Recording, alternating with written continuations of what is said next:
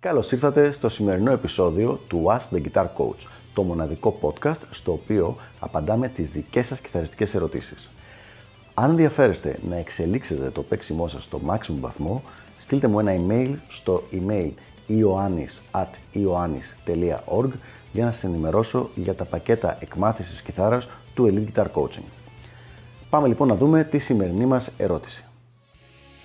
Σου έχει έρθει ποτέ αρχάριος μαθητής; Με μια πολύ ακριβή κιθάρα; Ναι, ωραία ερώτηση αυτή. Η αλήθεια είναι ότι έχει συμβεί 3, 4, ίσως 5 φορές αυτό το πράγμα. Δηλαδή κάποιος που να είναι τελείως αρχάριος να έρθει για το πρώτο του μάθημα και να έχει μια πραγματικά ακριβή κιθάρα της τάξης των 3, 4, 5 χιλιάδων. Εδώ συνήθως πέφτουν σε δύο κατηγορίες. Η μία κατηγορία είναι κάποιος ενήλικας, ο οποίος μπορεί να είναι 30, 40, 45, 50 χρονών, που πάντα ήθελε να μάθει κιθάρα. Είχε ξεκινήσει λοιπόν να ακούει μουσική, να του αρέσει, μετά άρχισε να γίνεται collector, δηλαδή να αγοράζει ακριβά όργανα και να τα έχει σπίτι του, το οποίο του αρέσει να τα έχει σαν συλλογή στο σπίτι του και κάποια στιγμή λέει λοιπόν πρέπει να μάθω και πάει να ξεκινήσει να κάνει μαθήματα. Οπότε παίρνει μια από τις αγαπημένες του κιθάρες, η οποία είναι μια και από τις πιο ακριβές και πιο όμορφες και έρχεται για μάθημα.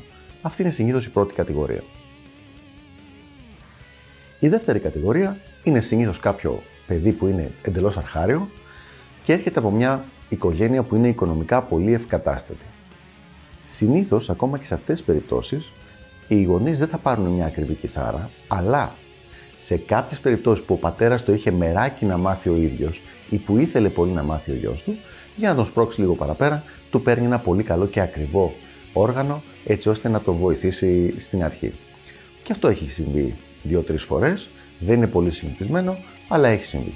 Για να ενημερώνεστε κάθε φορά που ανεβαίνει καινούριο επεισόδιο, μην ξεχάσετε να πατήσετε subscribe εδώ κάτω και επίσης πατήστε το καμπανάκι ώστε να σας έρχονται ειδοποιήσεις κάθε φορά.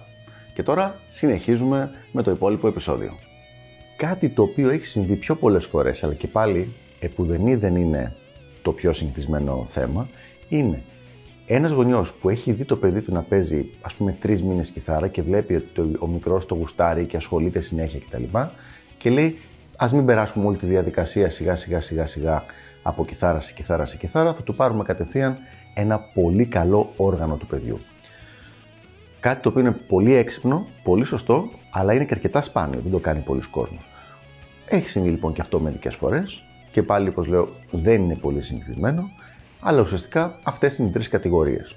Δεν υπάρχει δηλαδή, δεν είναι κάτι το οποίο συμβαίνει συχνά.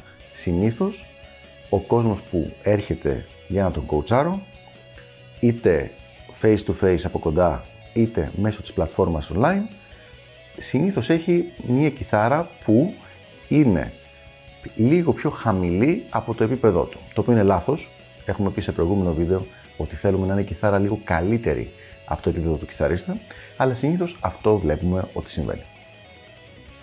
Αυτά λοιπόν για το συγκεκριμένο θέμα, ελπίζω να βοήθησα και τα λέμε στο επόμενο επεισόδιο του Ask the Guitar Coach. Γεια χαρά!